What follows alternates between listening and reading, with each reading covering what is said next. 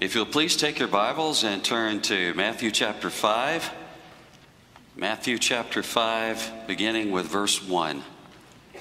As we continue our study through the Gospel of Matthew, we come again to the greatest sermon ever preached by the greatest preacher who ever lived, our Lord Jesus' Sermon on the Mount.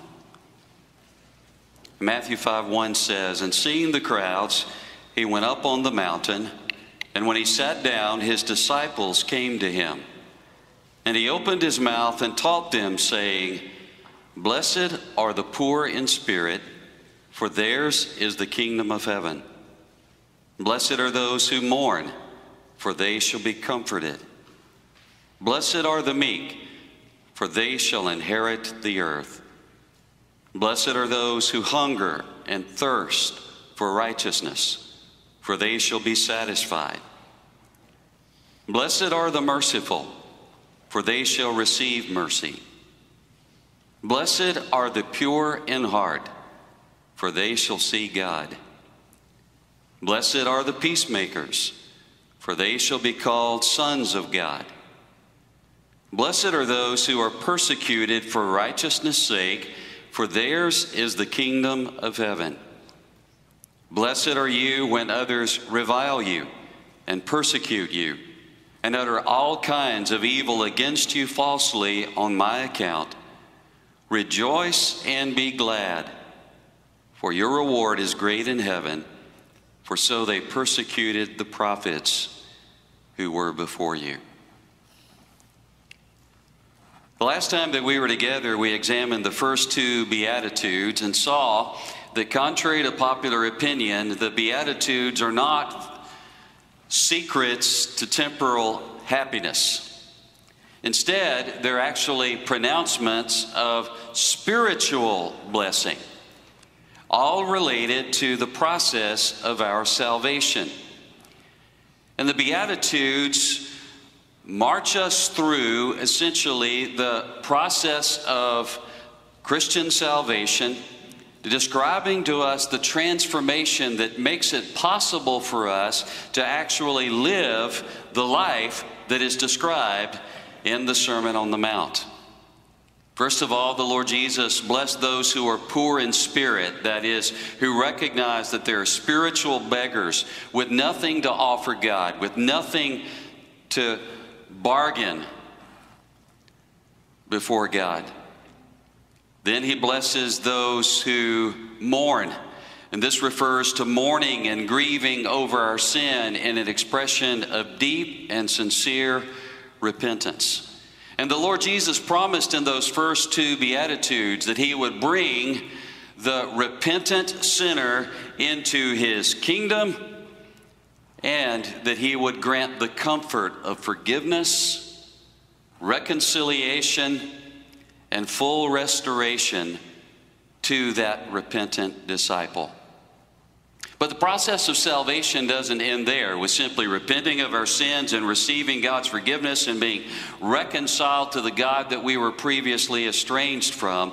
No, salvation continues with the true disciple surrendering to God's authority and God granting us eternal life. With the disciple then longing for holiness and God quenching that desire by granting holiness to us.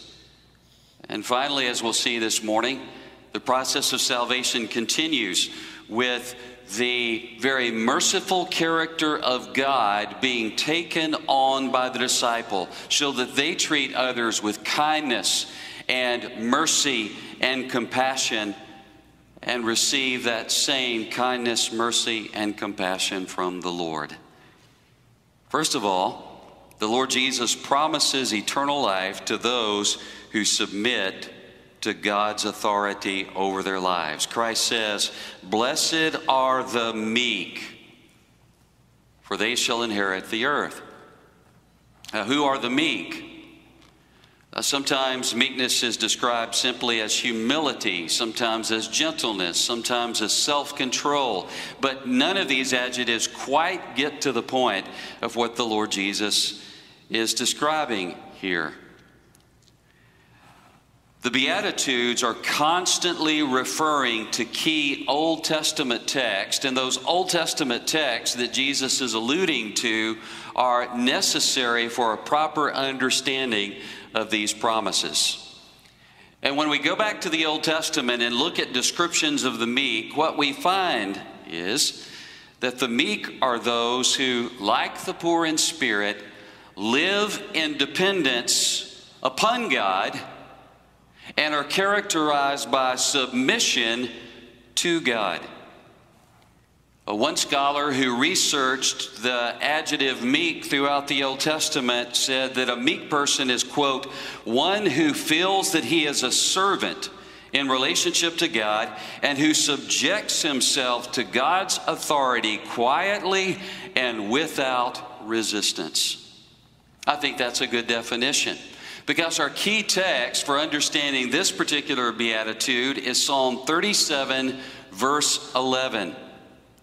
The psalm says, The meek will inherit the land.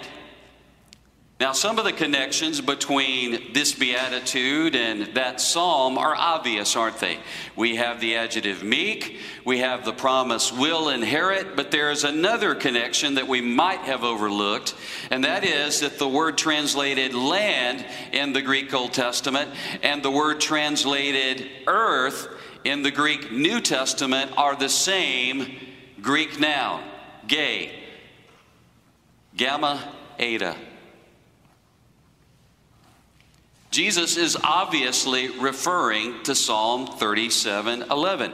And how are the meek who will inherit the land described in Psalm 37? Well, first of all, the meek are those who trust in the Lord, verses 3 and 5, who delight in the Lord, verse 4, who rest in the Lord, verse 7, who wait for the Lord, verse 9. The meek are described as those who are upright in conduct. Six times the meek are described as righteous. Twice they're described as blameless. The meek is described as having the law of God in his heart and the one whose steps do not slip. So you see the point. A meek person is someone who trusts God, depends upon God, and yet submits to God's authority and consequently seeks to live in obedience to his commandments. And the Lord Jesus promises that the meek will inherit the earth. Now, I've already pointed out that the word land in Psalm 37 11 and earth in this beatitude are the very same noun. So, why do we translate it differently in the two texts? Well, that's because in Psalm 37 11, the promise relates to inheriting the promised land. That is the land of Canaan that God had granted to Abraham and his descendants in the Abrahamic covenant. But in Jesus' beatitude, this promise of inheriting the land is greatly expanded to include not just a relatively small patch of ground on the eastern shores of the Mediterranean Sea, but no, the entire recreated and restored earth. How do we know that? Well, look at the way the Lord Jesus uses this very same noun a little bit later in the Sermon on the Mount. Only a few verses later, he says, You are the salt of the earth. And there's that noun again. But then he goes on to say, You are the light of the world.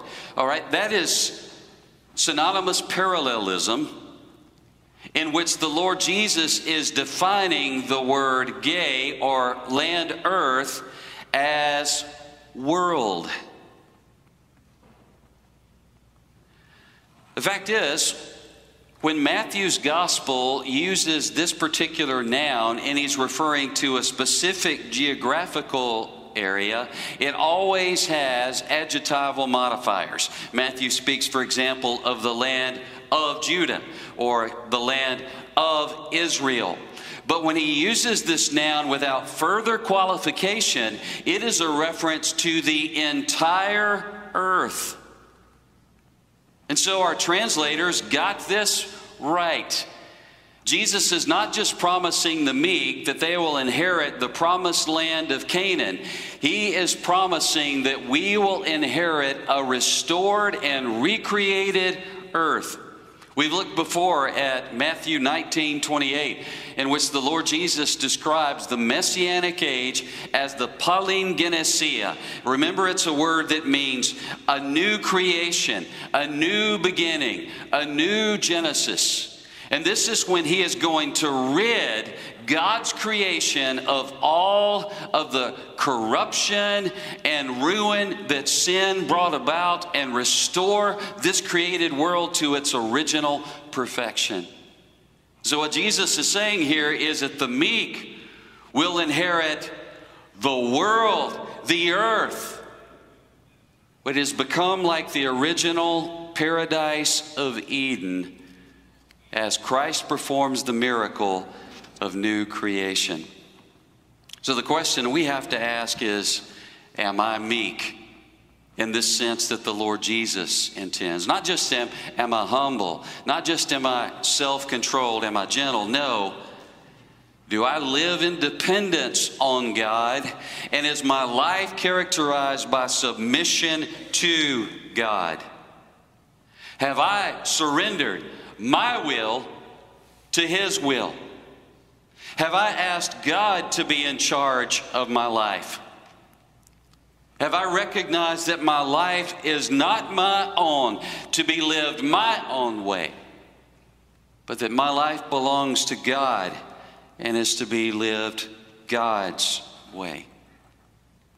Because this beatitude says clearly that only those who submit themselves to God can expect to enjoy eternity with the Father, the Son, and the Holy Spirit in the recreated earth.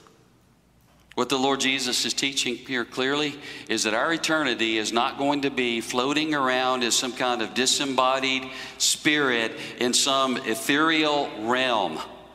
No, our eternity is going to be living on the physical earth that has been perfected by the power of the Creator. But then the Lord Jesus gives us another promise. He promises righteousness to those who yearn for it. Blessed are those who hunger and thirst for righteousness, for they shall be satisfied. Hunger and thirst are metaphors for the most intense longings. Unfortunately, these metaphors are not as powerful in their meaning to modern day Americans as they were to people in first century Palestine because there are very few modern Westerners who have ever known real hunger or real thirst. But there were very few people in Jesus' original audience for this Sermon on the Mount who had not experienced real hunger and real thirst. The people in Jesus' time had sometimes suffered horrible deprivation due to famine, to siege, or to poverty. We see examples of this in 2 Kings 6, where there is a famine so severe that a donkey's head sold for 80 shekels of silver. A fourth of a cab of dove's dung sold for five shekels of silver. And even worse, tender hearted mothers cannibalized their own children.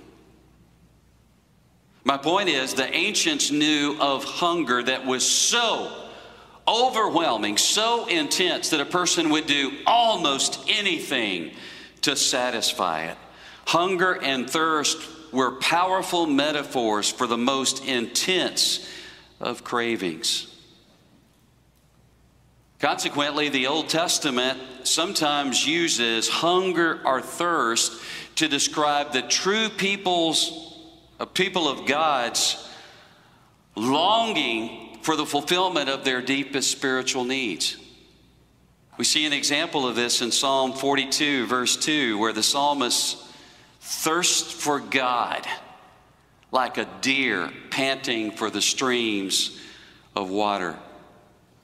Now, Jesus could have easily described his disciples as those who desire to obey, who aspire for holiness, but such language simply was not powerful enough to describe the deep longing of the true disciple's heart. And so instead, Christ says, Blessed are those who hunger, who thirst for righteousness. Blessed are those who long to live a godly life as much as a starving man wants his next bite of bread, or a man dying of thirst wants to wet his tongue with a single droplet of water.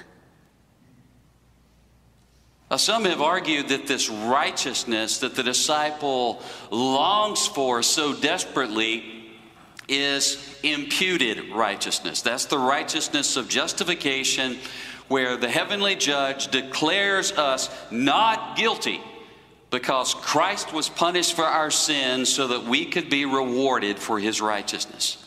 And you know that I believe in the doctrine of justification by faith. Jesus bore the punishment for our sin so that we could be rewarded for his perfect life. Our salvation is absolutely dependent on justification. But it is not the righteousness of justification that the Lord Jesus is referring to here. It is instead the righteousness of sanctification and of glorification. It is the actual righteousness that is the result of God's transforming work in our lives. How do we know that? Well, we know that because that is the way the word righteousness is always used in the Gospel of Matthew without a single exception. We're going to see an example of this later in the Sermon on the Mount, Matthew 5 20. I tell you, unless your righteousness exceeds that of the scribes and Pharisees, you will not enter the kingdom of heaven. And what did that righteousness consist of? Well, that righteousness involves, verse 19, doing the commandments and teaching others to do them as well.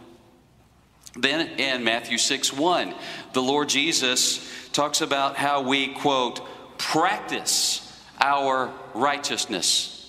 To practice righteousness means to actually do it. This isn't just the standing of righteousness that we have in the eyes of the heavenly judge.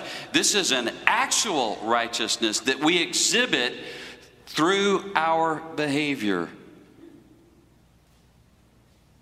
And so, what the Lord Jesus is saying is that although the disciple of Jesus Christ is deeply grateful that we have been declared righteous by the heavenly judge based on the sacrifice of Jesus Christ, we are not satisfied with just that justifying righteousness. We have a deep longing for actual righteousness. We earnestly aspire for personal holiness. It's interesting that the participles that the Lord Jesus used here, blessed are those who hunger and thirst, are present participles that speak of something that is continual and ongoing. And that is, the true disciple of Jesus Christ never gets to that point in this life where they think, okay, I've arrived. I'm satisfied with how righteous I am right now. I, have met my quota of holiness. I, I, was working with a neighbor a few weeks ago, and uh, uh, we were doing what the neighbor referred to as a good deed. And the neighbor said, Well, I guess we've done our good deed for the day. And I said, Well, that's good because we wouldn't want to exceed our quota. My friend wasn't quite sure how to take that comment. We don't have this uh, little quota of righteousness that we're going to be satisfied with. We're not going to say, okay, one day today, check that box off, now I can live however I want to live. No, what we aspire for is full and complete righteousness. And our yearning for it is constant, it is perpetual.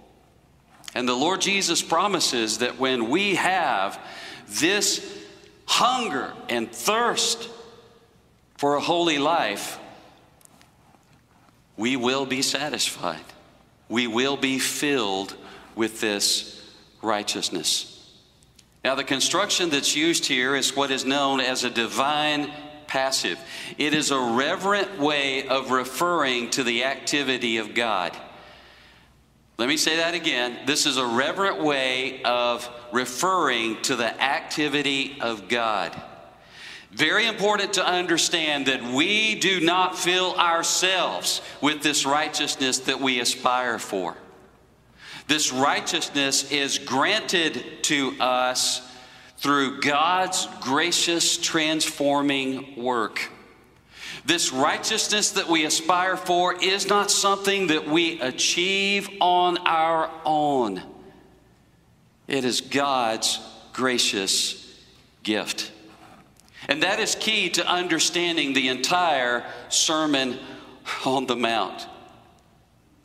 And there are a lot of scholars who argue that the Sermon on the Mount is, quote, an impossible ideal describes a way of life that we could never actually have.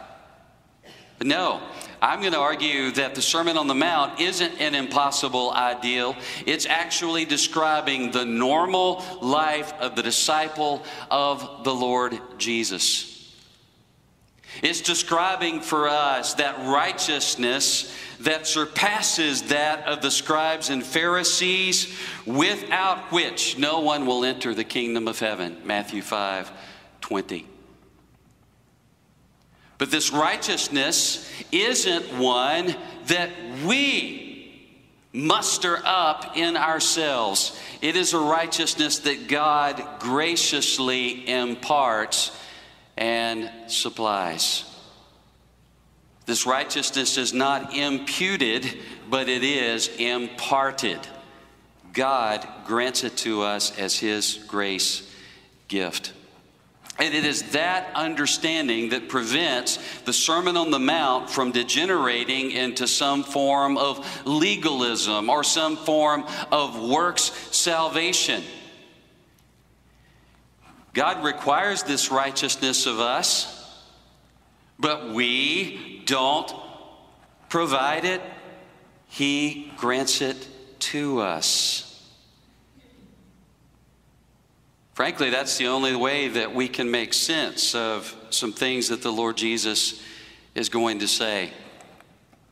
His righteousness is one that surpasses that of the scribes and Pharisees. It is a righteousness that not only keeps divine commandments, but exhibits divine character. It is a righteousness that Jesus describes in Matthew 5 48 in the command, Be perfect Therefore, even as the Heavenly Father is perfect, that's the kind of righteousness that the believer is to aspire for. We should long to have the very character of the Holy God because we understand that the fundamental commandment of the Old Testament, in addition to the great commandment of loving the Lord your God with all your heart, soul, mind, and strength, and loving your neighbor as yourself, is to quote, Be holy for I, the Lord your God, am holy. But this holiness is something that we do not accomplish. How do we know that? Well, take a look, for example, at what Jesus says in verse 16. He says, Let your light shine before others so that they may see your good works and pat you on the back and give you an applause and say, Attaboy, you pulled it off. No. So they may see your good works and what? Glorify your Father in heaven. Now, why would my Father in heaven get the glory for my good works? Why would the Father in heaven get the glory for your good works? It's because He is the one who enabled you to perform them by changing your heart, by renewing your character, by changing your priorities and your desires.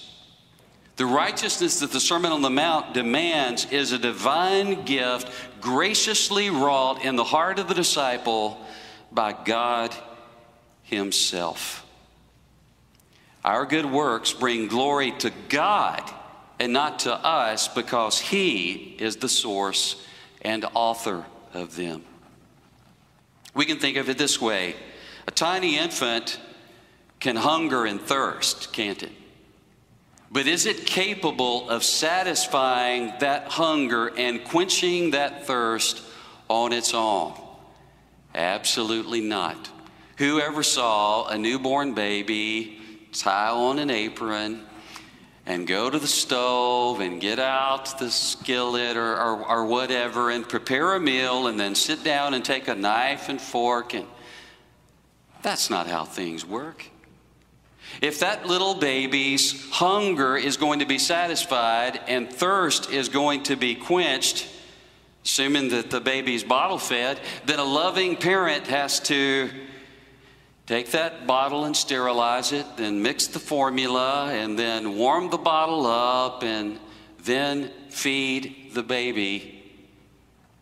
That hunger and thirst can only be satisfied and quenched by another. And it is the same way with the hunger and thirst for righteousness that characterizes the Christian disciple. Only a gracious God who transforms minds and hearts and character and behavior can produce such righteousness in us. The righteousness described in the Sermon on the Mount, the righteousness that keeps the least of the commandments, the righteousness that surpasses that of the scribes and Pharisees, the righteousness that not only fulfills divine commandments but expresses divine character, is the result of transforming grace, God's life changing power. Now, the future tense here is what we might describe as an eschatological future. The future tenses at the end of most of the Beatitudes indicate that although there is a partial fulfillment of these promises in this life, here and now, after all, we who mourned in repentance have received some comfort and so forth. The ultimate fulfillment will not occur until the second coming of Jesus Christ, until our resurrection and glorification. So Christ is actually looking beyond this present life to the moment that we have been resurrected.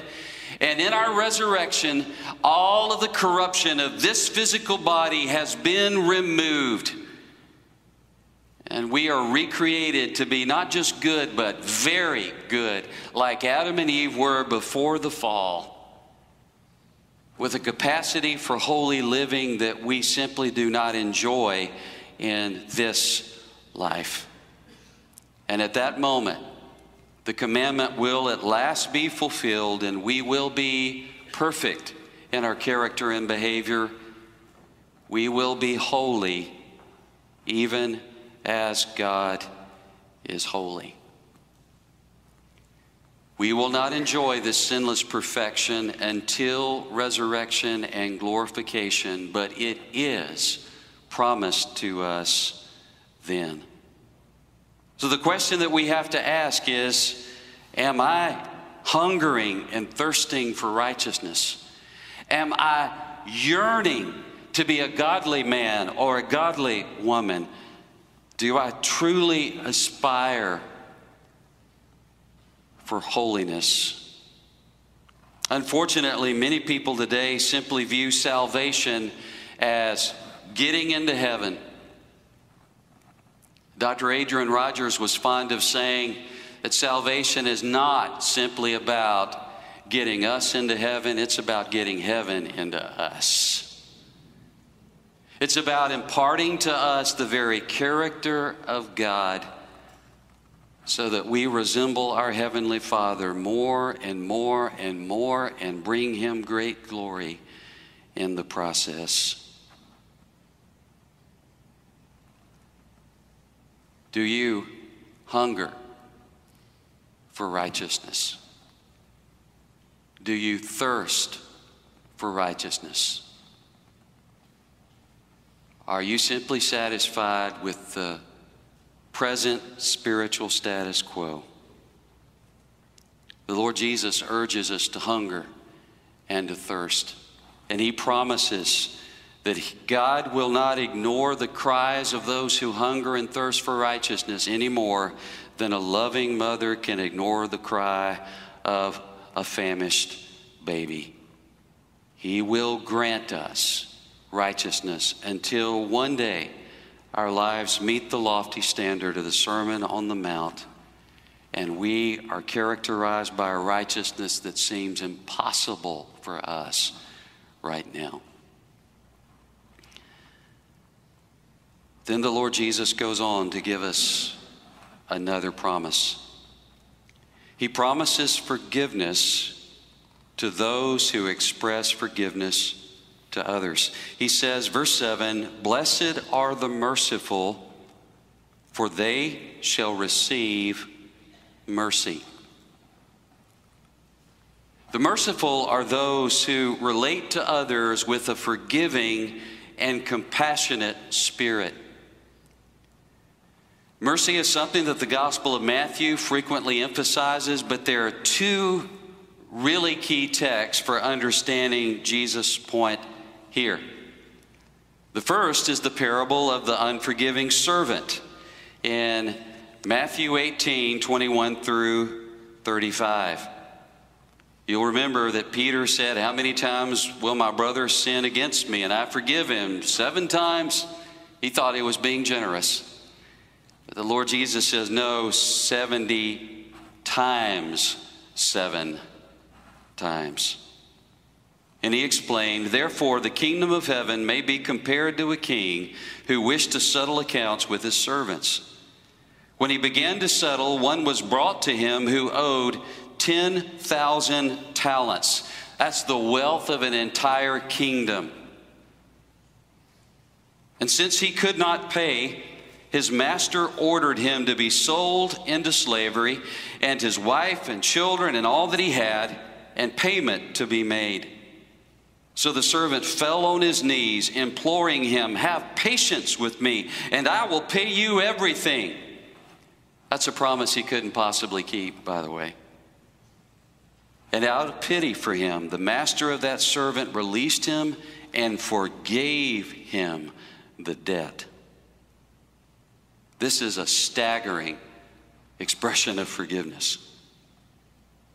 But when that same servant went out, he found one of his fellow servants who owed him a hundred denarii. And seizing him, he began to choke him, saying, Pay what you owe. So his fellow servant fell down and pleaded with him, Have patience with me, and I will pay you. Now, that should have jogged that man's memory of the forgiveness he had just received because this is the same plea he had just made to the king before the king forgave him. But instead, with cruelty and callousness, he refused and went and put him in prison until he should pay the entire debt. And when his fellow servants saw what had taken place, they were greatly distressed, and they went and reported to their master all that had taken place. Then his master summoned him and said to him, You wicked servant, I forgave you all that debt because you pleaded with me. And here's the key verse Should not you have had mercy on your fellow servant as I had mercy on you? And in anger, his master delivered him to the jailers until he should pay all his debt. So, my heavenly Father will do to every one of you if you do not forgive your brother from your heart. What does mercy entail here in this important parable in Matthew's gospel? Forgiving others as God has forgiven us. And that's what the Beatitude is all about. When Christ says, Blessed are the merciful, for they shall receive mercy. He's saying if we are not willing to express mercy to others, we cannot expect mercy from God on final judgment day. Now, many people are going to press back and say, oh, no, no, no, no. But let me warn you if you want to reject the clear statement that Jesus makes there, you're not just going to have to revise the teaching of this parable. You're going to have to revise, well, the model prayer, where Jesus taught us to pray, Forgive us our debts as we forgive our debtors. And that is the one petition of the model prayer that was so very important that Christ went on to provide commentary on it. And his commentary was if you forgive the sins of others, God will forgive your sins. And if you do not forgive the sins of others, neither will God forgive yours. This is the very same thing that the Lord Jesus is going to teach in Matthew chapter 7. When he tells us, by what standard you judge, you will be judged. And what he means by that is if your judgment is compassionate and merciful you can accept that, expect that same standard of judgment when you stand before the Holy God to give an account.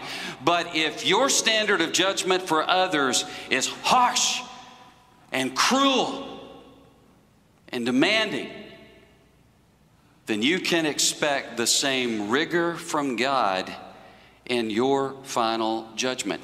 We could go on. This principle is everywhere in the teaching of the Lord Jesus and of the Sermon on the Mount. Now, why is it that forgiving others is essential to receiving forgiveness from God in final judgment? Well, forgiving others is an essential expression of genuine repentance. If we're not willing to graciously forgive others for their sins, it's a good indication that we have no clue how sinful we are in the eyes of a holy God, how helpless we are to escape His holy wrath on our own, how severe the punishment that we should face truly is. If we are cruel and unforgiving toward others, it shows that we have not begun to fathom the depths of our own depravity. It's the same thing that's going on in the parable of the unforgiving servant. He was viewing his sin against the holy God as small in comparison to another sin against him.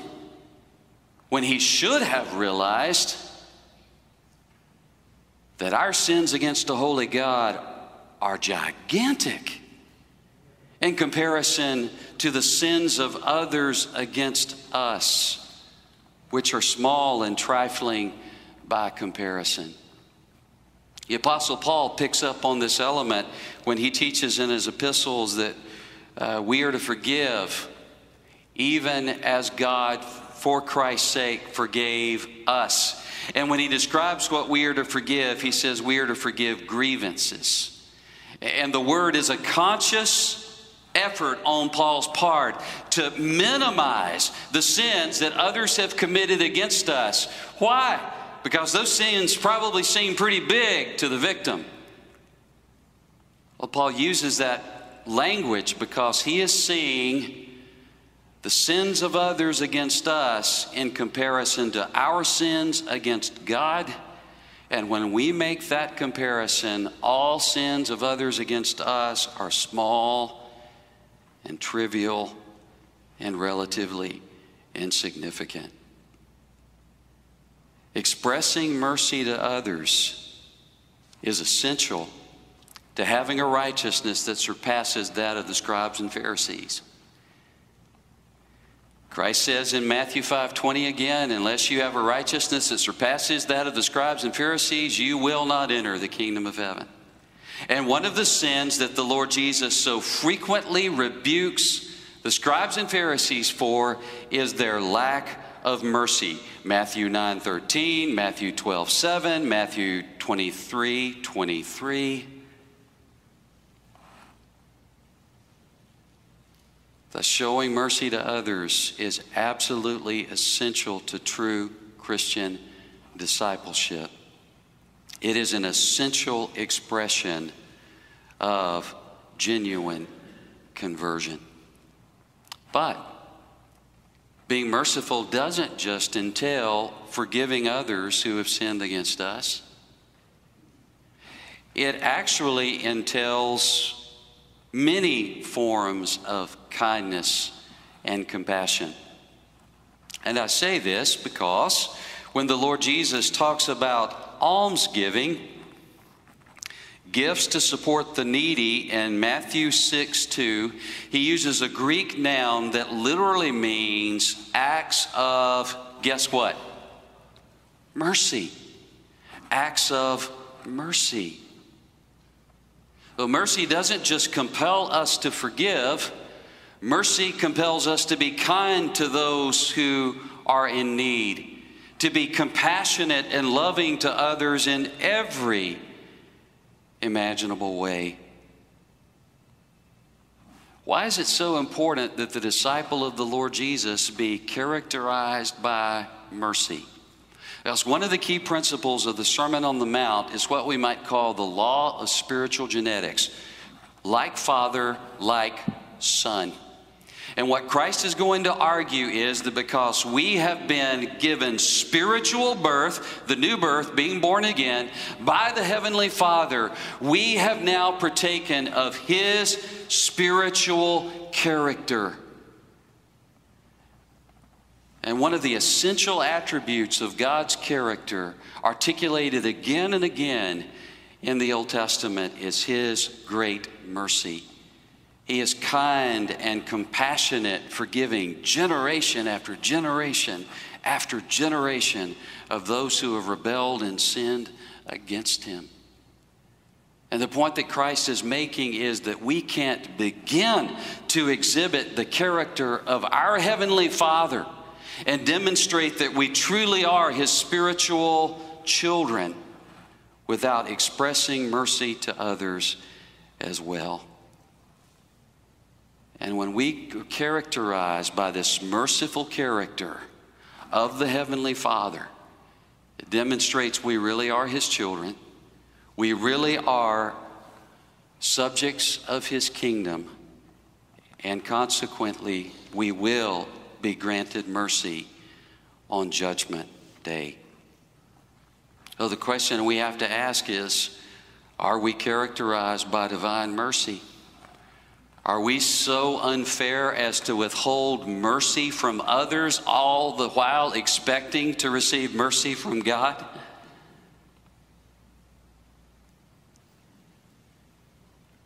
Or will we graciously forgive others who have wronged us? Will we show compassion to the needy and to the hurting? How to do people whose opinion should matter view us? Do they see us as merciless, as vicious, as cruel, as bitter, as heartless, as unforgiving? Or do they recognize us as merciful? kind, compassionate, and loving. We're not characterized by this loving mercy, we simply are not true children of God. That's one of the major themes of John's first epistle. He that loves not knows not God. Why? For God is love. And the point that he is making is that when we become children of God by virtue of the new birth, we partake of God's own character. And his fundamental attribute is love. Thus, the true disciple will be loving too. Would you bow your heads and close your eyes? Some of you are puzzled when I described the Sermon on the Mount as the normal Christian life because you're thinking, this isn't normal. Uh, I didn't say normal life, I said normal Christian life. Because Jesus makes it clear that the life of the true disciple is not going to be natural, it's going to be supernatural. It's not going to be ordinary, it's going to be extraordinary because of the transformation that God brings about inside us. All of us are sinners who deserve the judgment of God. And there's nothing we can do to make up for the punishment that our sins deserve. Let's be very clear about that. Our only hope is that Jesus Christ lived the perfect life we cannot live, then went to the cross and bore the punishment for our sins in our place so that we could escape that punishment. But don't miss the fact that when God saves us, He does not merely forgive us, He also changes us from the inside out. It changes our desires, our priorities, our character, so that those who are forgiven increasingly become truly righteous people. That's why the Apostle Paul loves to refer to Christians not as sinners, but as saints, as holy ones because they're people to whom the very holy character of God is being imparted by the Spirit's transforming work.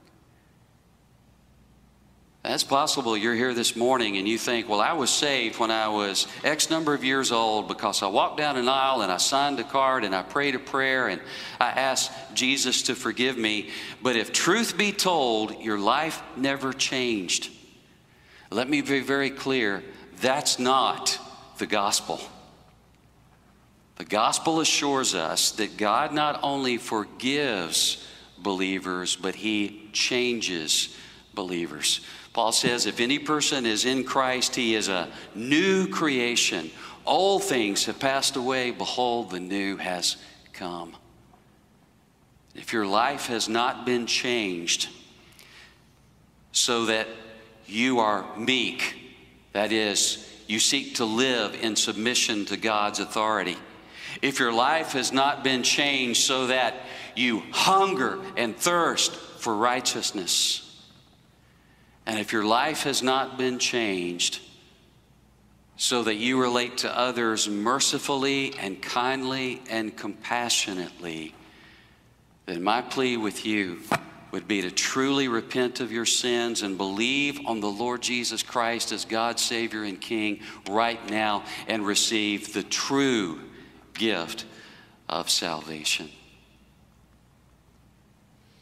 If there is no meekness, if there is no hunger and thirst for righteousness, if there is no heart of mercy, then Christ is clear there will be no place of inheritance in that new earth. There will no, be no final satisfaction with righteousness. And even more frighteningly, there will be no mercy when we stand before the judgment seat of the Lord. Repent and believe today. Dear Father, we commit this invitation to you.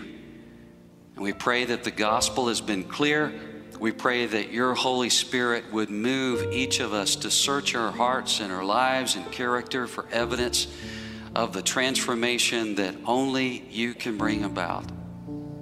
And if any has not truly repented and believed and been both forgiven and changed, I pray that you would move them to repentance and faith by your powerful grace right now. In Jesus' name, amen.